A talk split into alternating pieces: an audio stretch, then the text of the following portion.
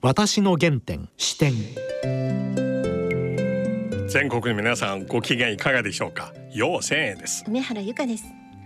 今回のゲストは北山グループ代表でエイジシューターとしても有名な田中菊夫さんです。田中会長は今年8月一度この番組ご出演されましたね、はい、あの頃あの島根で生まれて、また戦争を体験してその後上京して、もう本当にさまざまなね戦後日本の高等成長のあの体験をして、でその後今グループの経営をしながら、ゴルフの世界での、ギネスブックレベルの名人としてご活されてるまで話しましたよね。そうです、ね、私今日はね、はい、あの田中会長のような世代の方は実は今回のコロナ禍だけではなくもう1940年代からこの国がかつて経験した例えばオイルショックあるいはバブル経済崩壊とかあるいは失われた20年とかさまざまなことを乗り切りました。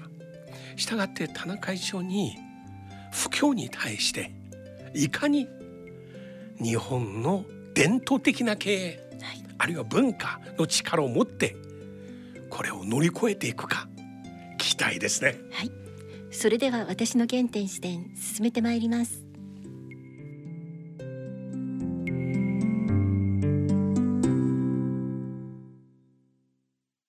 私の原点視点田中会長今日よろしくお願いします。こちらこそよろしくお願いします。4ヶ月前この番組ご登場してくださいまして大変ご反響がありましたよ。そうですか。もうあのどうだかわかりませんでしたけど無我夢中で。えちなみにその後も引き続き毎週ゴルフされてらっしゃいますか？もうそれをですねエイジシュートを狙ってやってたら回数行かなきゃいけないんでそれ続けてましたら今日で60日ぐらい続いてます。60日間毎日エイジシュート？はいそう。であのエイジシュートはそのうちのやっぱりあの7割か8割ぐらいですけど。それすごい高い、はい、ちなみにリスナーの方にちょっとエイジシュートを説明させていただきます、はい、つまり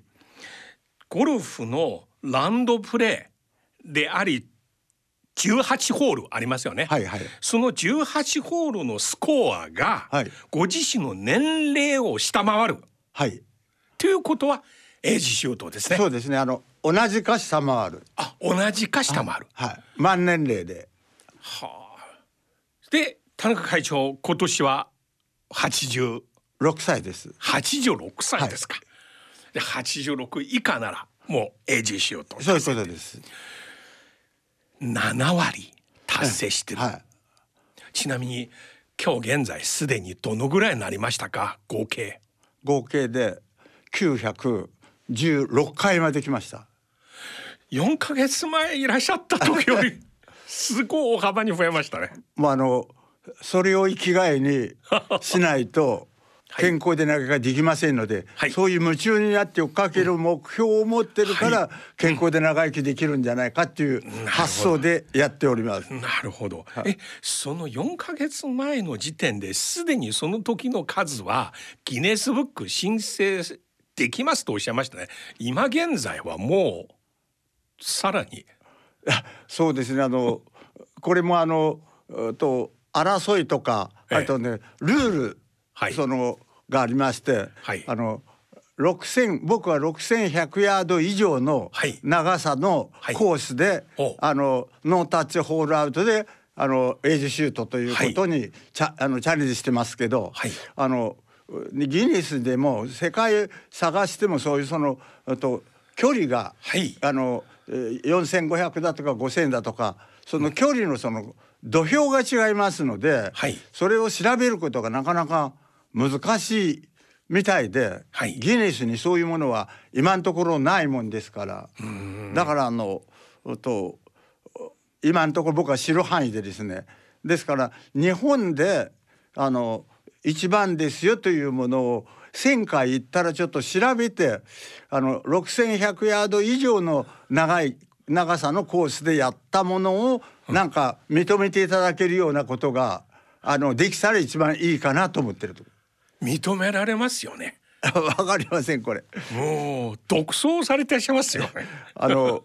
あそういったことがまああの大げさな言い方ですけど国の医療費だとか、はい、そういうものがその年寄りが健康ならできるんじゃないあの減るんじゃないかなという 大それた発想しております。なるほどいいですね。はい、今この霞が関のラジオ日経のスタジオから周りを見て、はい、もう高層ビルばっかりですけども、はい、会長は最初東京にいらっしゃった時1900何年でしたか？昭和の32年ですね。1957年。私生まれた年。で おいくつぐらいでしたか？上京された時に。あの22歳。その時のこの霞が関この今のスタジオ周辺どんな風景？全然そういうねあのこういう高いビルとかそういうもございませんでした。あのそれこそあの銀行さんのビルがちょっと高いのが、はい、あの交差点の角角に、はい、あのあるぐらいで、はい、あのそういう高いものはあんまりありませんでした。島根から上京されまして、はい、初めてこの辺り公共前とかご覧になってどんな感じでした、もうあのこんなに広いところが世の中にあるのかなっていうのがですね もう本当にそれが一番でしたね。でもあれから65年。はい。今ここ東京で今グループとして建設食品不動産管理3つのセクターを運営されてるししゃいますよね、はい、当時そう思わなかったんでしょ。まああのいろんな、はい、あれであの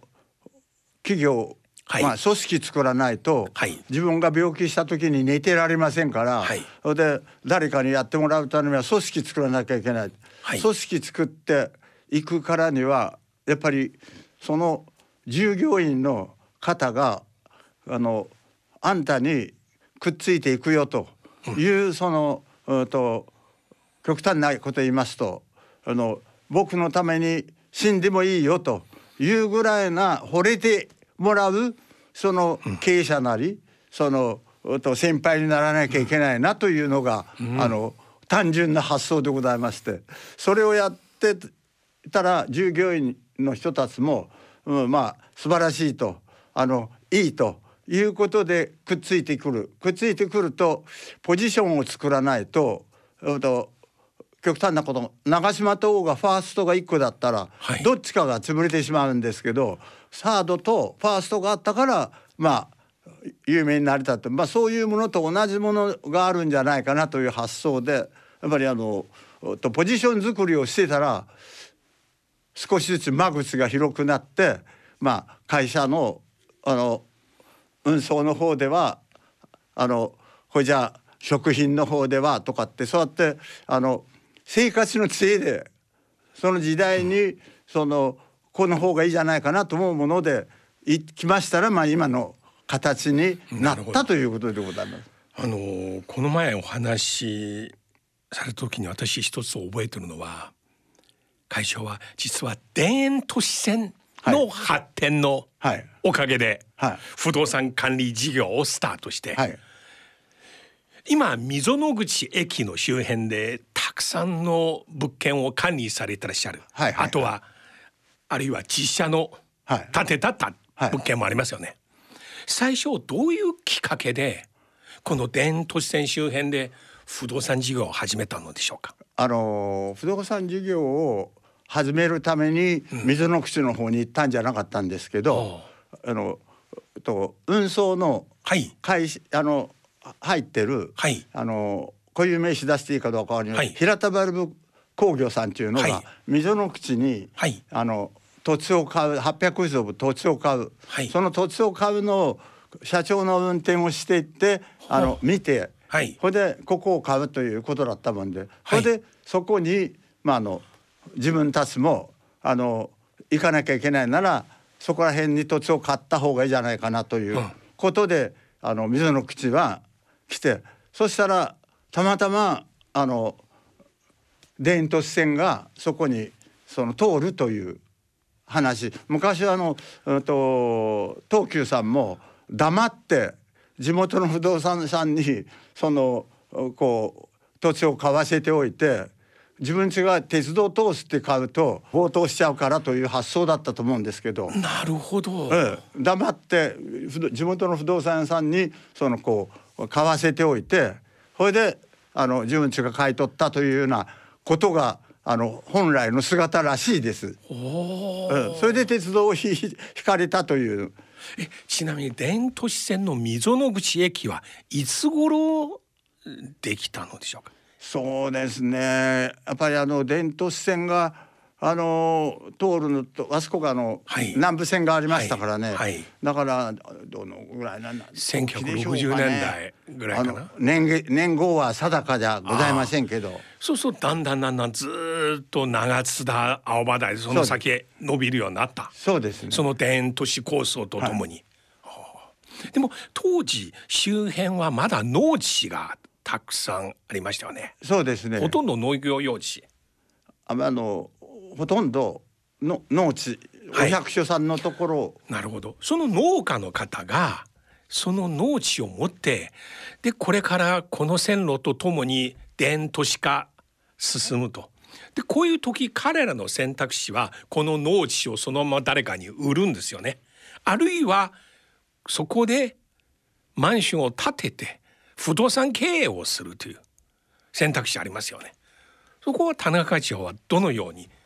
やっぱりあのまあもともと運がいいと思うんですけど、ええ、そういうそのところで農家の長男さんとか、はい、そういう人たちが金融機関あの農協さんというですね、はい、とかそこはまああの大学出られた方が、はい、あの横浜銀行とかそういうその金融機関に勤めておられて、それであの親が亡くなった時のために借金しないといけないという税法が、まああの当時まありますよね。相続税の税率高かった。はい、長男さんとか話すと借金は絶対にするなという遺言のあるやっぱりあの地域で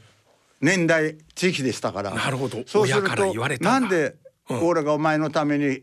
借金するんだという家族でのこういうですねあのトラブルにはい、それをまあ中に入って、まあ、の全てではございませんけど一部ですけどそうそうじゃないですよおじいちゃんね、うん、こういう具合で借金しておかなかったらこういうことだよって僕らが言うとあの、うん、お前が言うならいいよってんで、まあ、あの建物を建てていただいたというね。そういうまあ経緯が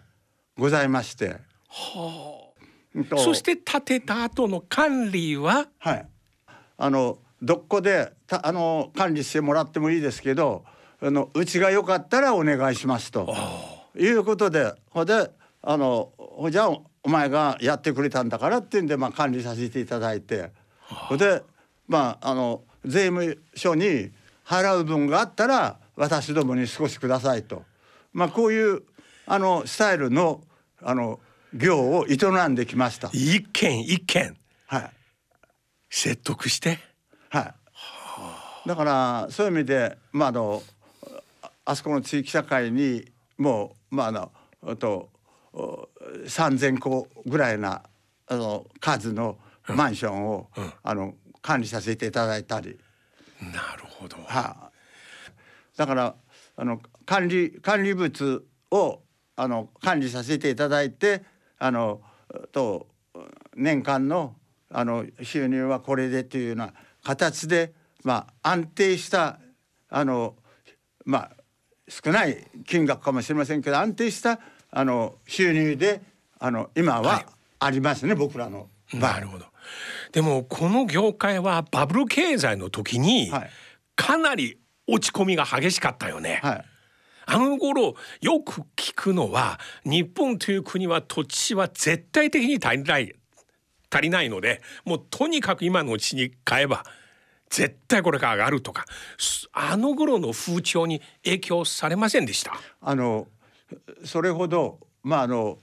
お金も借りるほど度胸もなかったですけどやっぱりあのそういうことを言われてもまあ半分その話は半分であのと聞いておけばいいじゃないかという形で、まあ、あのあまりそれに乗っての冒険はしませんでした。乗りませんでしたね。だだからまああの、おかげさまで、うん、あの現在存続してるんじゃないかなと思っております。いや私ねこういう経験のある方にこういう話聞くのがとっても好きなんですよ。現在はまたコロナ禍っていうことに今日本経済全体今またやられてるんですね。はいはい、だけど20代前半で東京にいらっしゃって、はい、戦後日本経済の何度も襲った打撃例えばオイルショックバブル経済の崩壊とか、はい、いろいろ体験されましたよね。だからそういう方にどのように乗り切ったのかっていう知恵を聞きたいんですね。まあ一言で言うと運が良かっただけかもしれませんけど やっぱりあのこう冒険を徹底してはややっておりませんですから。まああのこれがダメになってもこの程度ならいいだろうと。それだけはかけていけという。ね、まあ、そういうあの分散した、はい、あの一つのあの投資なり、あるいは、うん、あの賞の営み方をしてたからあの全てを失うことがなかったんじゃないかなと思います。なるほど、ね。はい、分散。でちなみに田中会長は現在不動産管理と同時にまた食品メーカーとしても大変今発展されてますね。あの私資料を読ませてきましたら今全日空グループの機内食、はい、あるいはラウンジの食事を全部作ってらっしゃいますよね。まああのやらせていただいてこれはこのコロナ禍の中で一番やられてるのは航空業界なんですよ。はいはい、そうそう間接的に影響受けてらっしゃいますか？もう間接で直接受けております。直接。え、まあそすいませんが、2020年昨年1年間の売上はかなり19年より下がりました。やっぱり下がっておりますね。もうあのそれこそあの数字的にあのまあ3分の1ぐらいにに半分ぐらいにこう、うん、ですけどまあおかげさまであの、うんとまあ、公表してありますから、はい、シターゼンさんっていう、うん、あの会社がございまして、うん、そこと業務提携をしてくれということでで業務提携をしましてそこのお仕事を、あの相当量あの今あのやっておりますのでそれを補うという形で。補うという形。そのサージェンさんは何をされてらっしゃる？具体的に食品。あのセブンイレブンさんとかそこああいうこのこう外食産業のうん、あのそういうあの、コンビニさんとか、うん、そういうところにあのあれしておられるんだと思います。で一方この全日空の機内食も引き続き今提供してらっしゃいますよね。はい。でこういう状況の中でどんな工夫をしてこれを乗り切ろうとこれまでの人生経験。まああの表はいい時もあれ悪い時もある、うん、だからそのためにはまああの多少まあサラリーマンの方は、うん、あの良くても悪くてもあのいっぺんに稼いだりそんなことできませんよね。まあ、商は商人は良くなった時には稼いで、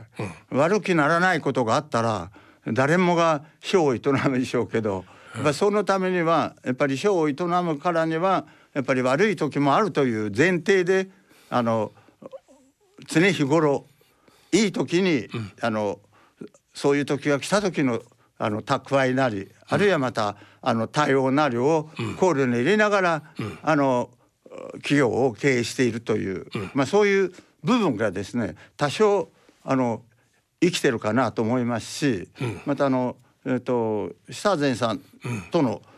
ことも、あの初めはそういう間柄じゃございませんでしたけどこれをやってくれって言われて、あの肉を買って、ここでもってあの製造してそれをその収めてそうするとあの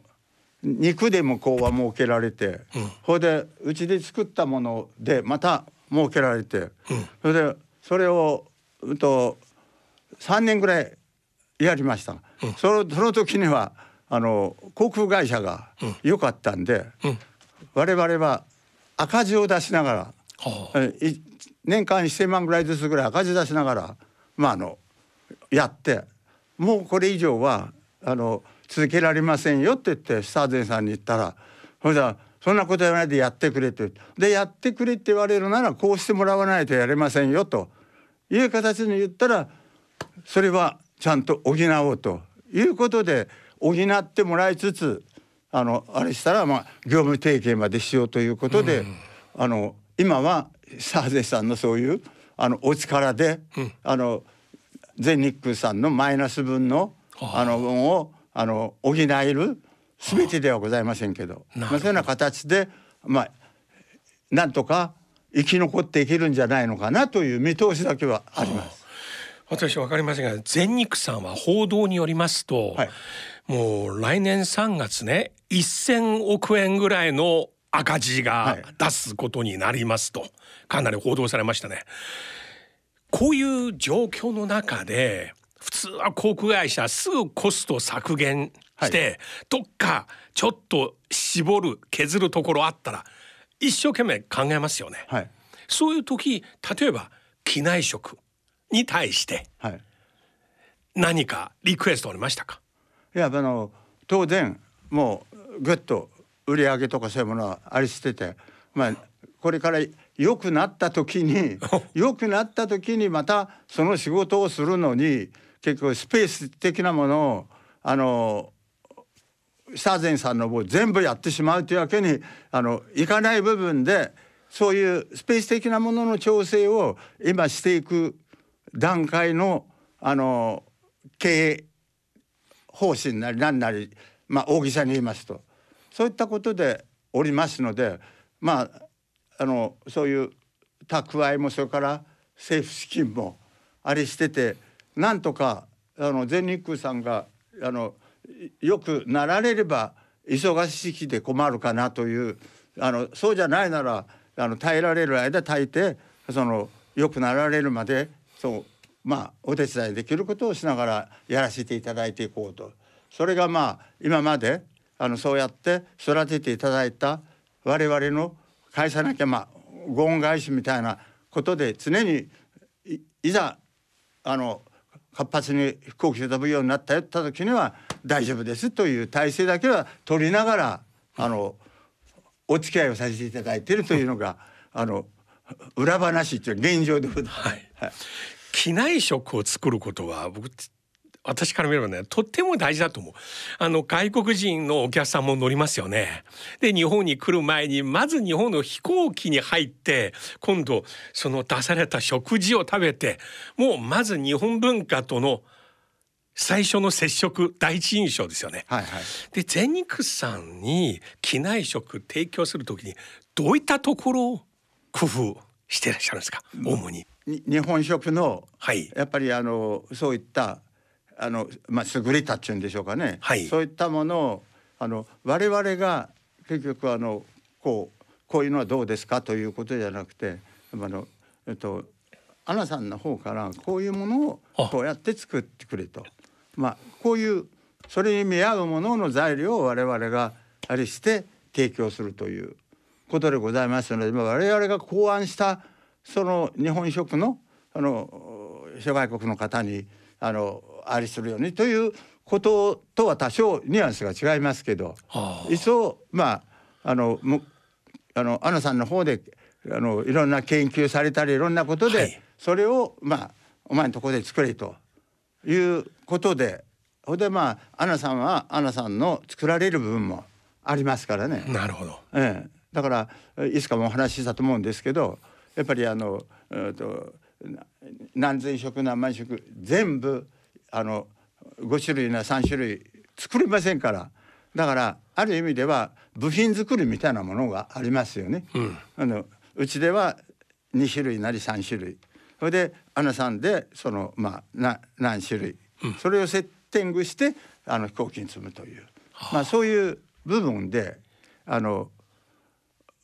まあ、分散っていうんでかね、うん、まあ、部品作りというんでしょうかね、うん、まあ、そういうようなあの要素はございますから。あと田中会長は同時に建設会社も経営されてしまいますよね。はい、で建設業界は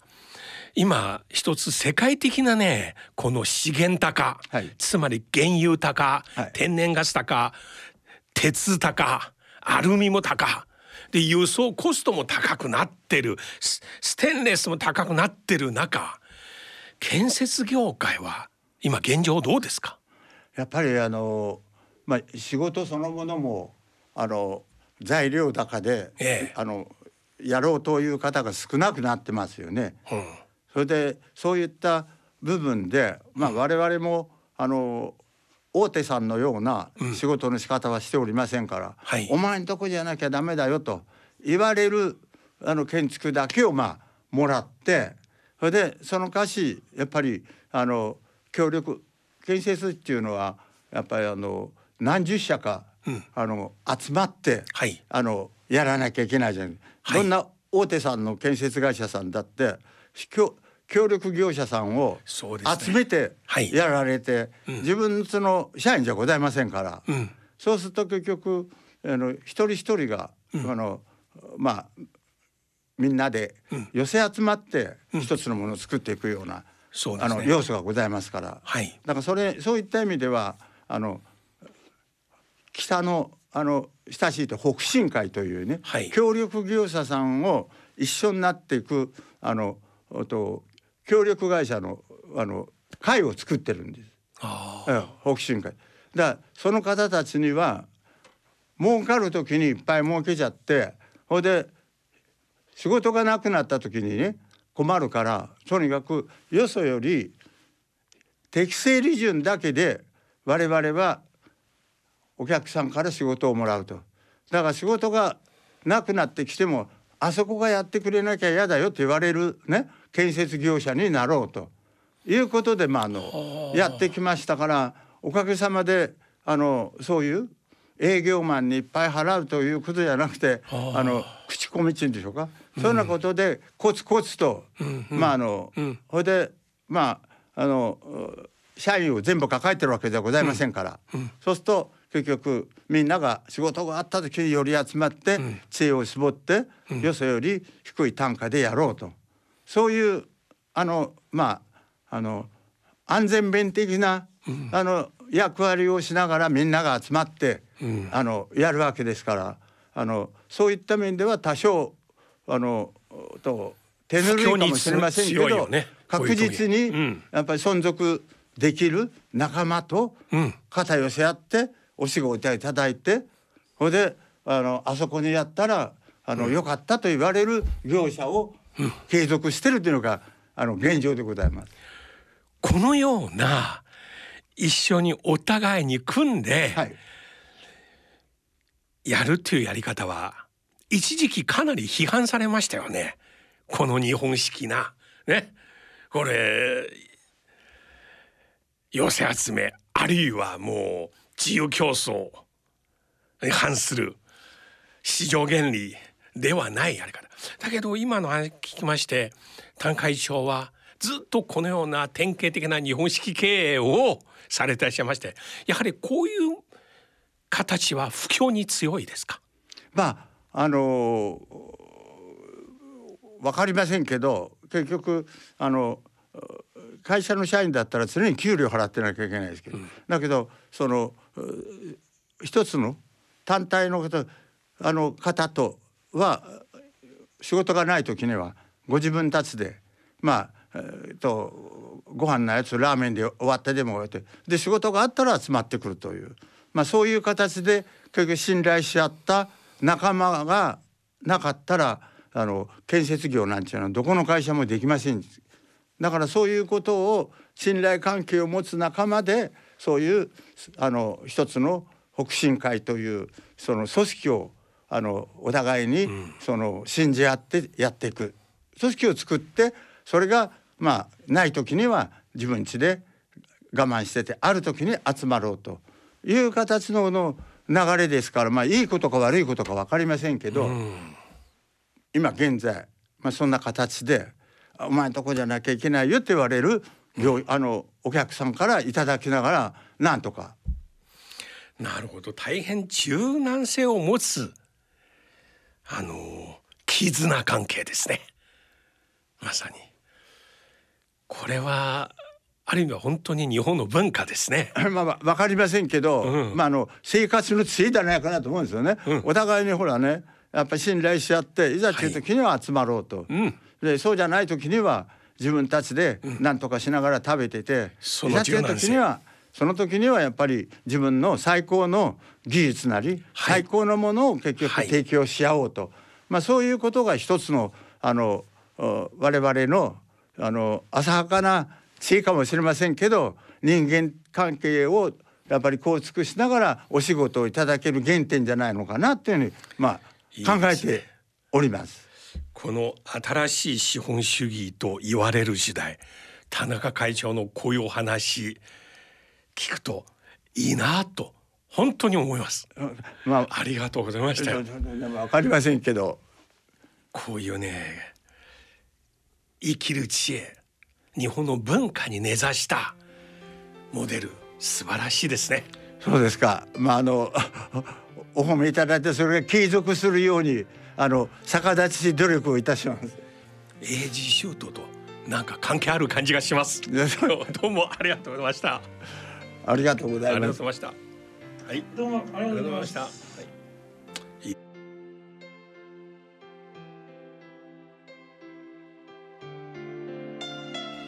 私の原点視点。いやいつの間にか4か月経ちまして前回の放送から、はい、エイジシュートの数はすでに900ぐらいになりましたね。すごいすごいですね。10月は毎日ゴルフ場に行かれていたってお伺いしました。トータル7割行ってる中エイジシュート達成86歳ですよ。もう本当若々しくてねいらっしゃって背筋ピーンとして、うん、あの紺のブレザーがとってもよく似合って、うん、そして先ほど後半おっしゃった、はい、この不況の時、はい。あるいは景気のいい時、はい、両方備えるっていう意識を持って仲間たちと常にいい絆関係を持